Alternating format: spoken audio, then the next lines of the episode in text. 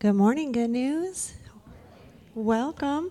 My name is Tony Willis. I am the Children's Ministry Director here and wanted to say I'm so excited that we get to spend the morning together. If you are new and visiting, this is your first time, a special welcome to you. If you look in the seat backs in front of you, you will see one of these. This is our Connect card. We would love for you to fill it out um, and just drop it in one of the black boxes on your way out. If you look at the Connect card, um, you'll see that there are some next steps that you can mark if you would like to take. And one of those next steps is our Discover Good News class. And so, if you have been attending for a while and you'd like to know more about who we are, or if you would like to find out more information about making Good News your church home, then this would be your next step. You can see on the screens here we have two dates that are coming up in February. And so if you are interested in attending one of those dates, we would love for you to mark that on your card and let us know that we can be expecting you. Um, one of the things that has been such a pleasure in my life has been being able to serve here at Good News as your children's ministry director. And over the past almost 10 years now, I have made some amazing friendships and relationships with those that I serve alongside of. And so, coming up, we are going to have a luncheon on February the 18th, and this is for all of our leaders that serve in kindergarten through fifth grade in the elementary side. And we're going to have a time to celebrate God and to celebrate what He has been doing through our children's ministry and just a time for fellowship. And so, if you are one of my leaders, a special invitation to you to join us. We'll be gathering right after the second service. And um, just wanted to let you know, too, a little bit more about children's ministry. And so I asked one of my good friends, Cindy Taylor, to come on up and share with you. I wore this on. Good morning, Cindy. How long have you been serving in children's ministry? I've been serving in children's ministry basically since we started, about 27 years. I started in the nursery over at um, Riverview Club with Karen. Cindy has been by my side. Um, I have children here that have grown up and been raised in and out of the children's ministry, and I'm so thankful that they've had Cindy to speak into their lives and just to help guide them. It's been such a blessing for me. And so, Cindy, what would you say to someone who may be out there and may be considering stepping into serving at children's ministry? What would you say? Okay, I'm going to hold this really far because I'm allowed. Uh, just like this says, don't miss it. That's the message that I wanted to say is you are missing out if you're not involved in kids ministry. This is such an opportunity not only to partner with parents, but there are kids that come to our ministry that don't have parents that know Jesus. And man, being able to speak truth into these kids' lives, being able to give them eh, tools to use, this world is going this way, not this way. We got to equip our kids. And this is such a privilege. And if you've even thought of doing this, there are places you can serve that you don't have to be with kids. There are places where you can pour in and love on these kids. It's amazing. I have never walked away in 27 years never walked away less than when I walked in. I've always walked away with more joy, more encouragement, more love in my heart. And, and it's just an amazing, amazing thing that God gives us the opportunity to do. And this is something that when we dedicate babies, when we baptize, we stand up and we say, We'll partner with you. And that's an opportunity we have. So I'm just saying, don't miss it. That's it. Thank you, Cindy. Can I go? Cindy's right. There are so many times that I'm working on our lessons throughout the week and preparing different activities for our kids. And so many times I often think, God, is this for the kids or is this for me? Because I feel like I get more out of it sometimes, um, probably than anyone else. But um, so I would just like to invite you, if you've thought about serving in children's ministry, but you haven't been sure, you didn't know, you know, if you could do it, if it was a right fit for you, I would love to invite you to our luncheon on February the 18th. Like I said, right after the second service, right after the 10:30 service, we're going to have lunch We're going to have a time for fellowship with each other, and then there's going to be some equipping time also to go over and make sure that everyone is on the same page and trained up the way that they should be so that they have confidence to serve. So, if you are interested, would you please mark that on your card and let me know, and then that way I can reach out to you sometime this week. I would love that.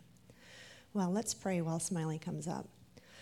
Lord, thank you so much for this morning. Thank you for the ability to come and gather together and learn more about you. Lord, we love you so much. And we just pray over this time. Pray for Smiley. Pray that our hearts would be open to receive your word. And Lord, we pray that you would just help us to grow deeper and deeper in love with you. And we pray this in Jesus' name. Amen. Thank you, Tony.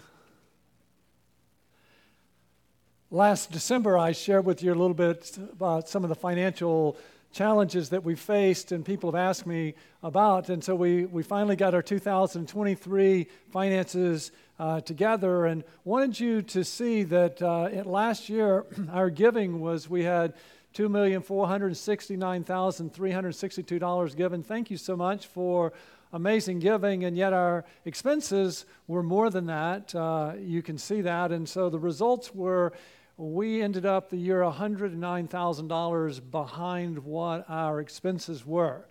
Uh, during good years, we had saved up, so we had some uh, savings to cover that. But wanted you to know that uh, January was not a particularly good month of giving, and we believe that investing in good news is a good investment. You're investing in making disciples here and around the world. Uh, you're investing in a church that's committed to the truth in the middle of a culture that's abandoned the truth and think it's a, an amazing and important opportunity. So, really encourage you. Jesus told us to pray, give us this day our daily bread, that you would pray with us for that. And if you're able to give, we would really appreciate that. Matter of fact, why don't we just stop and pray? Lord, you said to pray, give us this day our daily bread. And Lord, I think for all of us, there are tough times financially, so meet the needs of us as individuals and families, and Lord, as a church family. Stir our hearts and meet our needs that we might continue to proclaim truth and make disciples here and around the world. And we pray in Jesus' name, amen. Speaking of making disciples on your seat, hope, or not on your seat, when you came in, hopefully you were given a study. If you're new, uh, the first of every month we produce a study and it is a disciple making tools. Disciples make disciples, but a tool can help. Uh, please take this. There's a place in here for message notes. Uh, the small group lesson, the cues in there. There is a, uh, there's an opportunity for daily Bible reading. We're reading through Matthew, and we're having an amazing time, and would love for you to read through that with us. So please make sure you take your study with you. Um, also, I have been sharing the last few weeks, uh, actually the whole month of January, so for some opportunities for you to become a disciple maker. And so I wanted you to know that starting this coming week, there is that wave. There will be on Sunday mornings. On Sunday mornings at 9 o'clock, Jeff Rott, uh, one of our elders, will be leading a disciple making group. And then on Fridays at 7 o'clock in the morning, I'll be leading a, a disciple making room in the Connect room right outside of here. And on Thursday in the late afternoon, Mindy DeAngelis will also be leading a disciple making group. If you haven't signed up, this is kind of the last opportunity to hop in. Those are when they're available. We would love the opportunity to really build into you and help you become a, a reproducing disciple maker. Um, and speaking of that, we rejoice this week that we saw three people who profess faith in Christ, and we rejoice with that. and what's really, really exciting is we had three people, three evangelists, three new evangelists who led someone to faith in Christ. And we're really excited because the last few years, God's been doubling the number of evangelists. So we're praying this year for 202 evangelists to have a chance to introduce a friend to a best friend. And hopefully, all of you are praying, Lord, I'd like to be one of those.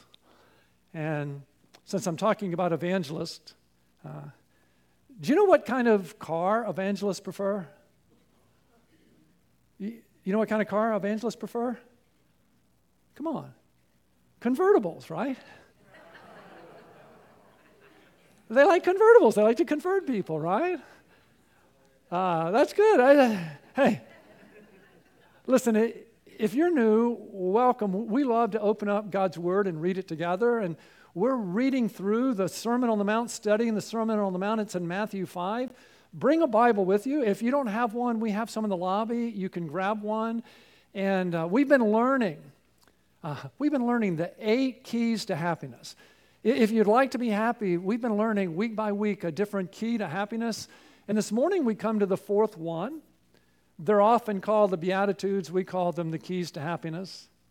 But in Matthew 5, verse 6, we read, Blessed are those who hunger and thirst for righteousness, for they shall be satisfied.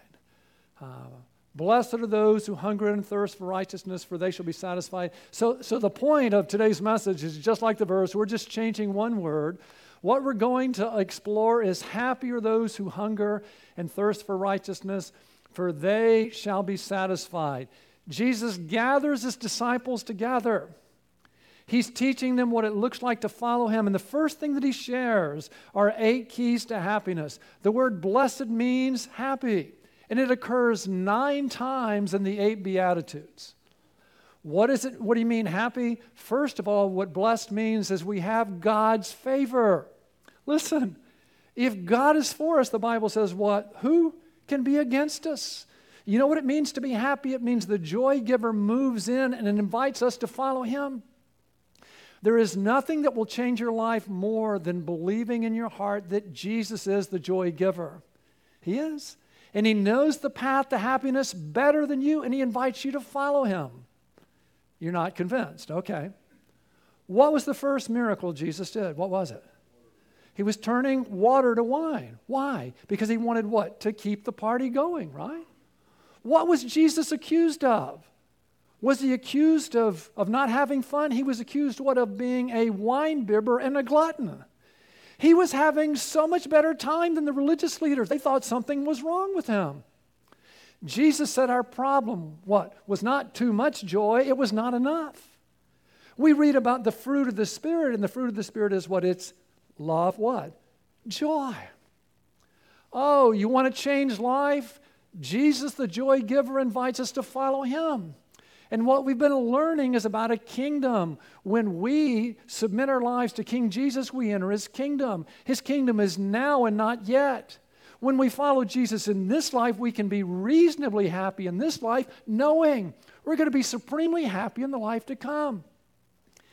And we're left here on earth in an unhappy world to be a preview of coming attractions that when people see our joy and our happiness, they want to be a part of the main event. And that's why happy. Happy are those who hunger and thirst for righteousness, for they shall be satisfied. So let's unpack that. We unpacked happy. Let's move to the next who hunger and thirst. We don't know much about that in America, do we? I mean, physical hunger and thirst, we have grocery stores and we have running water. But do you know, at that time, they would have known what it was like to be hungry. They would have known what it was like to be thirsty. Sometimes I imagine bringing someone from that time or from most of the world into one of our grocery stores can you imagine the wonder that would fill their face when they see so much food? And then, you know what I would love to do with someone? I'd love to turn the faucet on. And you know what they would see? Something they never dreamed of running water. And we take food, we take water so for granted. We are so blessed to have food and, and water. Um, so we don't know so much about physical hunger and thirst like they would have, but we do know about spiritual hunger and thirst like they did. We do. Um, listen, sometimes people say, you know, Christian, Christianity is, is, is, a white person's religion. You need to know that it's not true, that, that our Savior was a Middle Easterner. Did you know that? And did you know the greatest theologian in the history of the church was an African? Did you know that?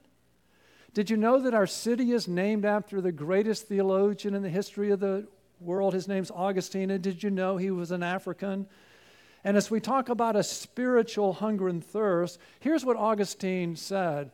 Augustine, listen to this. He says, You have made us for yourself, O Lord, and our heart is restless until it finds rest in you. There is a hunger and a thirst in our hearts that only Jesus can satisfy. You have made us for yourself, O Lord, and our heart is restless until it finds rest in you. And Augustine's quote comes right out of the book of Ecclesiastes, really. In Ecclesiastes, look at this verse. uh, he has made everything appropriate in his time, he has also set eternity in their heart. God put eternity in our hearts. The reason we love to share with people about how to have eternal life is because there's a hunger in our heart for Jesus. There's a hunger in our heart to live forever. God put it there. That hunger and thirst that would draw us to Him. He has made everything appropriate in His time. He has also set eternity in their heart, yet so that man will not find out the work which God has done from the beginning even to the end. So, listen happy. God wants us to be happy are those who hunger and thirst, those who recognize their spiritual hunger, and they bring that hunger and thirst to the only one, the only one who can satisfy that thirst, and that's Jesus and his righteousness. His righteousness. Hunger, happy are those who hunger and thirst for righteousness, for they shall be satisfied. Um, it's only the righteousness of Christ that can satisfy our hearts. Let me show you that in John 6, verse 35. Jesus said to them, I am the bread of life. He who comes to me will not hunger. I mean, what if there was bread that gave life? And if you'd eat, you'd never hunger again. There is that bread. His name is Jesus and he who believes in me will never thirst. What if there were living water we could drink and never thirst again? There is.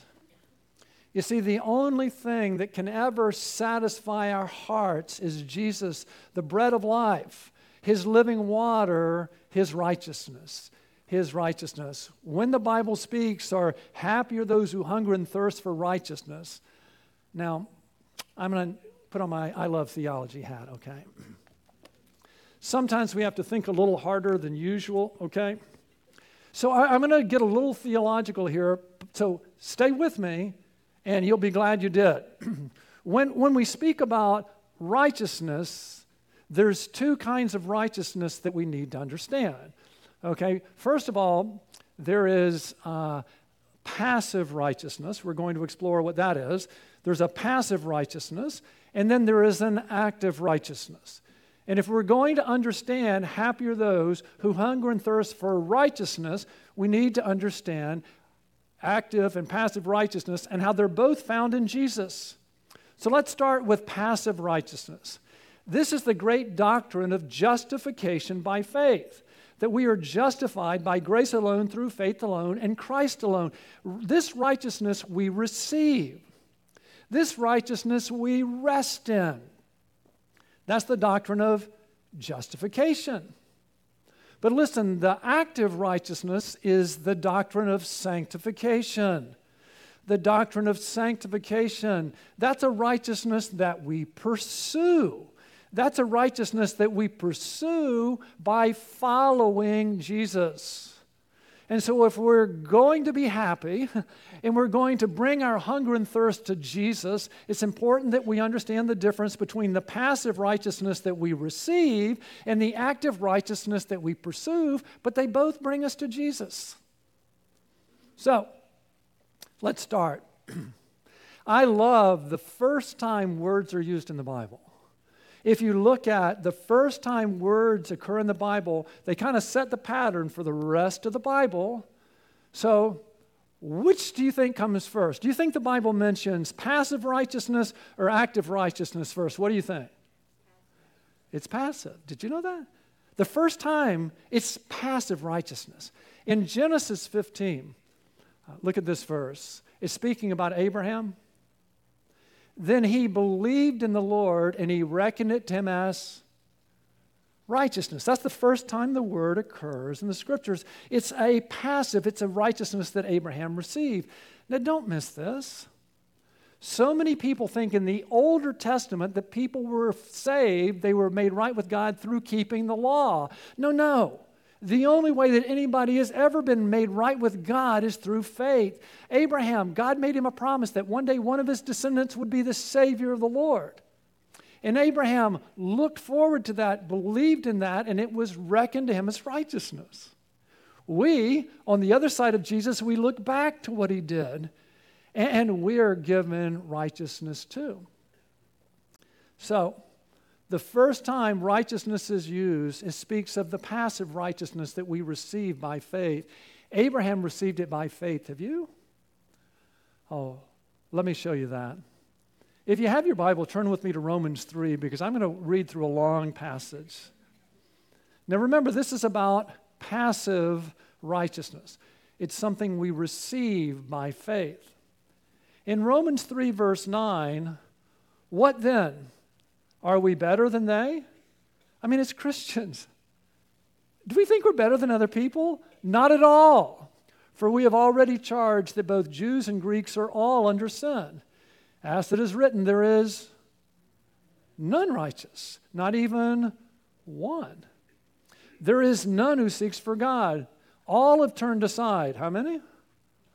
Together they've become useless. There is no one who does good. There is not even one. How often, when I share the gospel with people, they'll say, Well, Smiley, what about the good person? He's a good person. He's just never heard about Jesus. To which I say, Well, that person doesn't have anything to worry about. There's only one problem what? There aren't any. There aren't any. There is, um, uh, there's not even one. Now, notice what says next. Their throat is an open grave.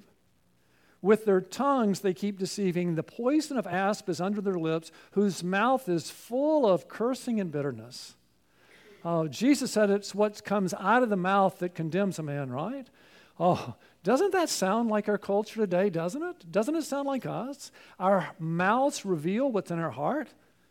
Their feet are swift to shed blood. Do we not live in a violent world of, of domestic violence and, and murder and abortion and war? Their feet are swift to shed blood. Destruction and misery are in their paths. Don't we self destruct as people and families and nations? And the path of peace they have not known. Uh, notice the next one there is no fear of God before their eyes. You ever look around our country and say, What's gone wrong? You know what's gone wrong? There's no fear of God. Oh, people fear what other people think about them, but they don't fear God.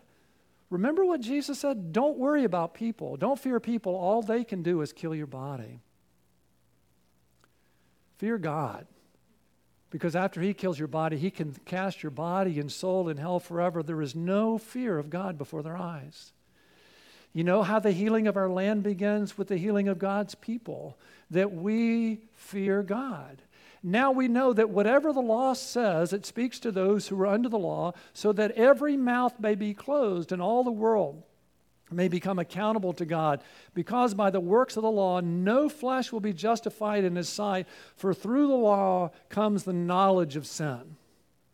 The reason God gave, one of the reasons God gave his moral law is so that we would realize we're sinners. um, not convinced that every mouth may be closed? Have you, have you put God first in every decision you ever made? Have you? If you haven't, you've broken the first commandment. I mean, did you ever disobey your parents or not honor them growing up? Did you ever? If you did, then you've broken the fifth commandment. Have you ever called someone an idiot? Do you drive? You've broken the sixth commandment. Ever been involved in sex outside of marriage or even had a lustful thought? You've broken the seventh commandment. Have you ever wanted, ever been jealous or envious of someone else? You've broken the tenth commandment. We all have. Oh, sins are crimes against God, and the law convicts us all, especially me. But now, Apart from the law, the righteousness of God has been manifested, being witnessed by the law and the prophets. The law and the prophets, the Older Testament said, A Savior is coming, a Savior is coming. Put your faith in Him and be saved. Even the righteousness of God through faith in Jesus Christ, for all those who believe, there is no distinction. There is a righteousness we can receive, not one we produce, it's one we receive and rest in. Have you? Oh, for all have sinned and fall short of the glory of God. Notice being justified, being made right with God, being justified as a gift. We don't earn God's favor. We're justified as a gift by His grace through the redemption which is in Christ Jesus, whom God displayed publicly as a propitiation in His blood through faith. The word propitiation means to appease the wrath of God. The response of a just God to sin is one of wrath. And you say, What? Well, how do you feel when you hear of a child who's abused? How do you feel when you hear of a lady who's raped? How do you feel? Aren't you angry? If the response of sinful people to others' sin is one of anger, how much more is the response of a holy God to sin one of wrath and anger? So Jesus came to experience the wrath of God on, on our behalf. Um, this was to demonstrate his righteousness. Uh, God displayed publicly as a propitiation in his blood through faith. This was to demonstrate his righteousness, because in the forbearance of God, he passed over the sins previously committed for the demonstration, I say, of his righteousness at the present time, so that he would be just and the justifier of the one who has faith in Jesus. You see, to get into heaven, you have to be perfect. So we have a twofold problem. One is we have sinned and we have a debt we need to pay, and the other is we're not perfect, so we could never get in. So Jesus came to take care of both of those. That God the Son put on flesh and came to earth, and He lived a perfect life for us. And when we believe in Jesus, we get credit for his life, not ours. And then he died on the cross to pay the penalty for our sins. Um, it says that God passed over sins previously committed. You see, on the cross, if you want to see what our sin deserves, look at Jesus on the cross. You need to know no one will ever get away with sin. Every sin ever committed will be punished either in us in hell forever or in Jesus on the cross once and for all. This was to demonstrate his righteousness because in the forbearance of God, he passed over the sins previously committed for the demonstration, I say, of his righteousness at the present time, so that he would be just and the justifier of the one who has faith in Jesus. The just God put our sins on his son and punished him in our place. Sin will be punished. God is love. He's the justifier. He made a way for sinners to be forgiven, for sinners to be clothed in the righteousness of Christ through Jesus. Where then is boasting? It is excluded by what kind of law? Of works? No, but by a law of faith. For we maintain that a man is justified by faith apart from the works of the law. Oh. Jesus lived a perfect life for us. He died on the cross for our sins. He rose. He offers us eternal life to forgive us our sins, the chance to do life in eternity. He offers us the most amazing exchange ever. He says if we would give him our sins, he would forgive us. And then he would give us his righteousness. I mean, talk about the deal of ages. Wouldn't you like to exchange your sin for his righteousness? The only way to get into heaven is to exchange your sin for his righteousness.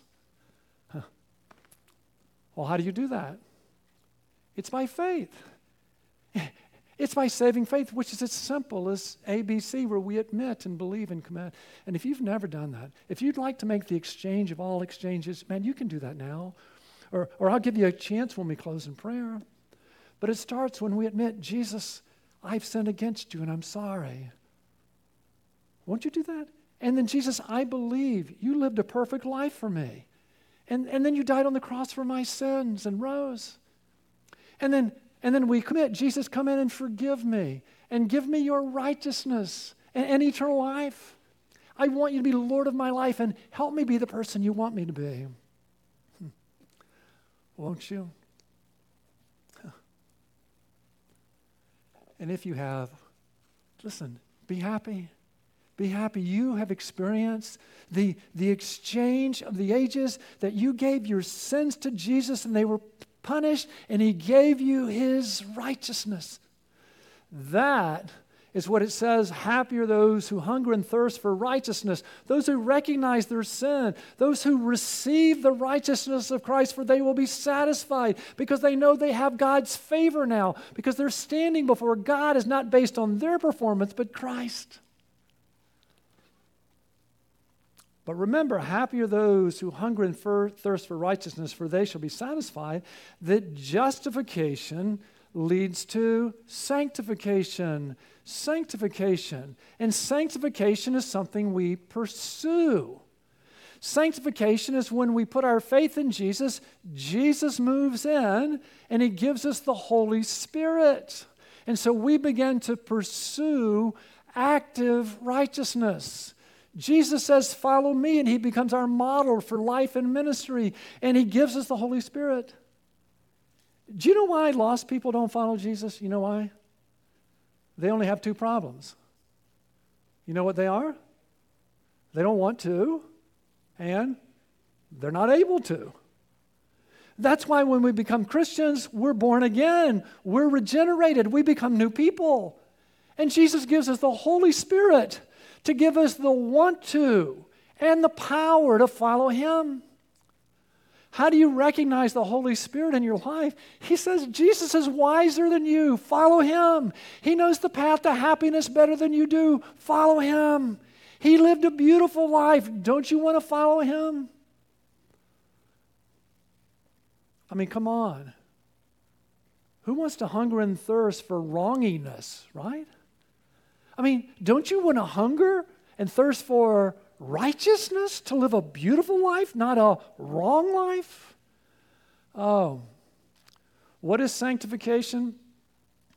Uh, John 14, 15. If you love me, you'll keep my commandments. How do you read that? You know how a lot of people read that? Man, if you're a Christian, you better keep his commandments if you love him. But you know what Martin Luther said about this verse? He said, Love God and do as you please. Listen, if you love God, you'll do what pleases Him. He will. That's what Jesus is saying. Man, if you love me, you'll keep my commandments. You will. Oh, when Jesus captures our hearts, when he captures our hearts and we know he loves us, that, that he's wiser, that he, he's the joy giver, then we gladly give him our hands and feet to follow him. Oh, in 1 John 5, verse 3 For this is the love of God. What does it look like to love God? For this is the love of God that we keep his commandments, and his commandments are not burdensome. Oh. Listen, when Jesus is our treasure, following him will be our pleasure. When Jesus is our treasure, we want to worship him. When Jesus is our treasure, we want to read his word. It's all about him. When Je- do you want to? Listen, when Jesus is our treasure, we want to follow him. When Jesus is our treasure, we want to love his people. When Jesus is his people, we want, uh, as our love, we want to share him with everyone. Um, and that's why I put on my theological hat, okay? Because what we learned are happy are those who hunger and thirst for righteousness, for they shall be satisfied. The only way our hearts will ever be satisfied is when we realize that we're sinners. And so we receive the righteousness of Christ. Have you? And then, as we receive Him and His Holy Spirit moves in, then we begin to follow the righteous one. That's justification that leads to sanctification. So, moving from theology to our diet, uh, I'm going to uh, I'm going to give you an action step, and, and here's the action step for this week. I want you to change your diet, to change your diet. Yeah. What, what do I mean? What do I mean? Listen to this. Jesus said to them, I am the bread of life. He who comes to me will not hunger. Are you happy? Do you want to be? Bring your hunger to Jesus. He satisfies. What you need is not, not a bigger house or a new car. What you need is Jesus. You need his righteousness. Oh, and he who believes in me will never thirst. What our hearts hunger and thirst for is Jesus. And so, what I want us to do, what I want us to do this week is to bring our hunger and thirst to Jesus. Let's rest. Let's rest in His righteousness. Let's rest in His righteousness, not our own. Therefore, there is now no condemnation for those who are in Christ Jesus. It was Thursday morning, and um, listen, when when I was younger and we had young kids, uh, I always wanted to sleep in, but never could because we have kids. Now I'm old and I can sleep in, but my body won't let me. Like Saturday, I try and sleep in, but I can't. But this Thursday, I had a 7 o'clock disciple making group, and, uh, and I kind of pride myself on being on time, and uh, I kind of have punctuality, self righteousness. It's 7:10. I'm meeting them at 7 and Karen hits me. It's light outside. Shouldn't you be up? Oh, you know what I did? I I failed. What do we do with our failures? Um, so I got up and, and, I, and I said, Lord, I'm so thankful to know you that our failures are not fatal. Listen, I fail a lot. I'm so thankful that my standing before God is not based on my punctuality, but it's on the righteousness of Christ, aren't you? What do you do with your failures? You know what the world tells us to do with our failures? Drink and forget. But you know what's so great about being a Christian? Jesus says what? Drink, what? And remember. Matter of fact, in a few minutes, minutes we're going to come and drink and remember, right? Isn't that what Jesus is saying here? Bring your hunger and thirst to me. Rest in my righteousness. Oh, it is so good to know that our standing before God is not based on our performance, but His, isn't it? So this week, let's bring our hunger and thirst to Jesus when we fail and rest in His righteousness to receive and rest in our passive righteousness, the righteousness of Christ, because happy are those who hunger and thirst for righteousness, for they shall be satisfied. Uh, but this week, let's follow the righteous one. The righteous one's moved into us. He's given us the Holy Spirit. He says, Follow me. I'll be your model for life and ministry. Now, I've shared with you many times that, uh, that, that a disciple is a follower of Jesus, I want you to know that is a description. But I want to give you a picture. What does the disciple look like? Oh, you can spot a disciple because they love Jesus. How can you spot a disciple? They love one another. How do you spot a disciple? They love lost people. Isn't that who you want to be? Happy are those who hunger and thirst for righteousness, for they shall be satisfied. Let me show you a disciple. 2 Corinthians 5, verse 14. For the love of Christ controls us. How do you spot a disciple? They have the biggest smile on their face. I can't believe he loves me. I can't believe he loves me. For the love of Christ controls us. Having concluded this, that one died for all, so that they who live might no longer live for themselves, but for him who died and rose again on their behalf. Christ died and rose, yes, so we could live forever. But from the moment we met him, everything would change. It happened in my life. Didn't it yours? When I met Jesus, I had a love for him. I still do, don't you? I loved his people. I still do, don't you? And I had a love for the lost. Oh, when the love of Christ controls us, we love to worship. We remember there were 10 lepers. Only one came to give thanks. And when Jesus comes to his house on Sunday, we want to be here and say, Thank you. We love to meet him in his word, right? Because we love him. We love to spend time with him. We love to follow him. Oh, are you struggling with a sin in your life? The only way to overcome that sin is with a greater love. It is the expulsive power of a new and greater affection. You know what freed me from alcohol? You know what freed me from drugs? You know what freed me from rebelling against my parents? It was a greater love. For the love of Christ controls us. The most powerful force in the world is the love of Christ. And you can spot disciples because they walk around with a big smile. They can't believe Jesus loves them. Oh, disciples love one another. You know why? Because they love Jesus. And he commanded us to love one another. And because they love Jesus, they love his church. Matter of fact, in John 13, Jesus says, A new commandment I give to you that you love one another, even as I have loved you. By this, all men will know that you're my disciples if you have love for one another. How often people say, Well, Smiley, do I have to go to church? Listen, if you're a Christian, you don't have to do anything. But if you love Jesus, you'll love his people. You will. You know why I love the church? Because Jesus does. You know what? I mean, can you imagine telling a friend of yours, I love you, but your bride, your wife, is repulsive?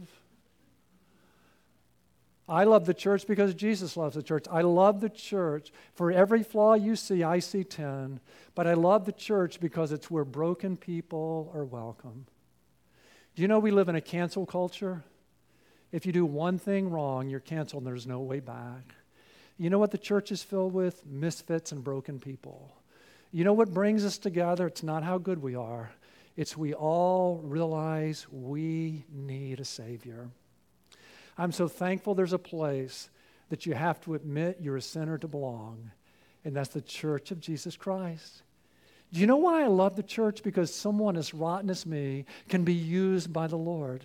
Do you know this week I went to visit one of our um, one of our members who's in hospice, and, and I went there to encourage her, but I was like Cindy, man, I, I went to encourage her, but Barbara encouraged me far more than I did.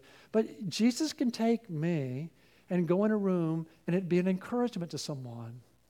Do you know I got a call this week from the lady who was my music director in the church I planted in Boca Raton for 11 years?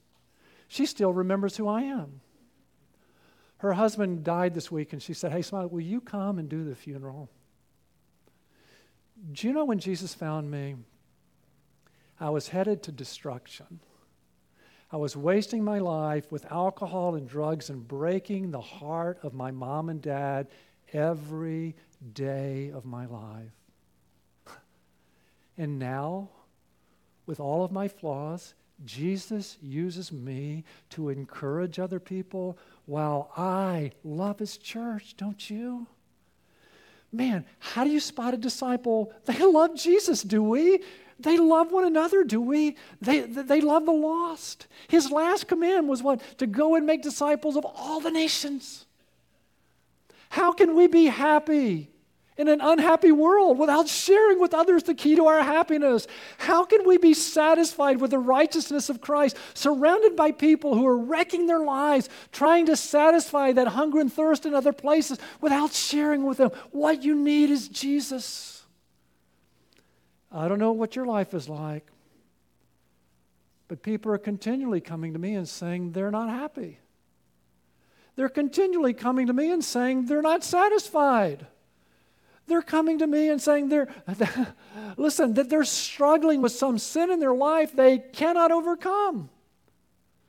So this week, when someone shares with you they're not happy, they're not satisfied, they have a sin they can't overcome. Give them Jesus, won't you? You have what they need, don't you? Won't you share with them? Hey, you know what we learned at church on Sunday? Happy. Happy are those who hunger and thirst for righteousness, for they shall be satisfied. Oh. You know what his kingdom is? It's people who are reasonably happy in this life. knowing they're going to be supremely happy in the life to come. His kingdom is people who hunger and thirst for righteousness, to, to rest in His righteousness and to follow the righteous one. So that when people see and say, hey, I want what you have. So this week, will you change your diet?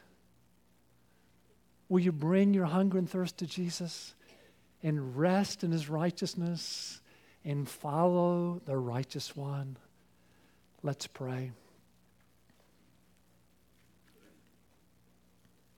Jesus, thank you for coming to save sinners, for living a perfect life for us, for dying on the cross for our sins, for rising and offering us eternal life. Thank you for the greatest offer ever that, that we can exchange hell for heaven, sin for forgiveness.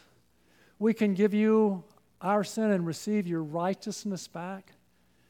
Listen, if you've never received Jesus and you'd like to make that exchange, He's here.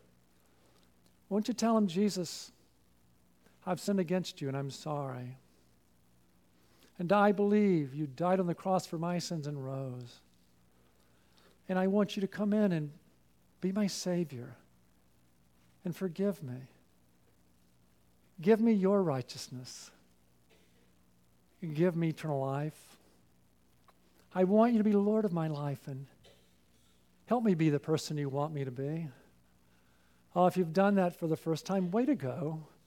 Uh, won't you mark that on your card? We'd love to celebrate with you. And Jesus, I pray for all of us who have received passive righteousness, that we would leave here skipping and rejoicing and shouting that we have exchanged our sin for your righteousness.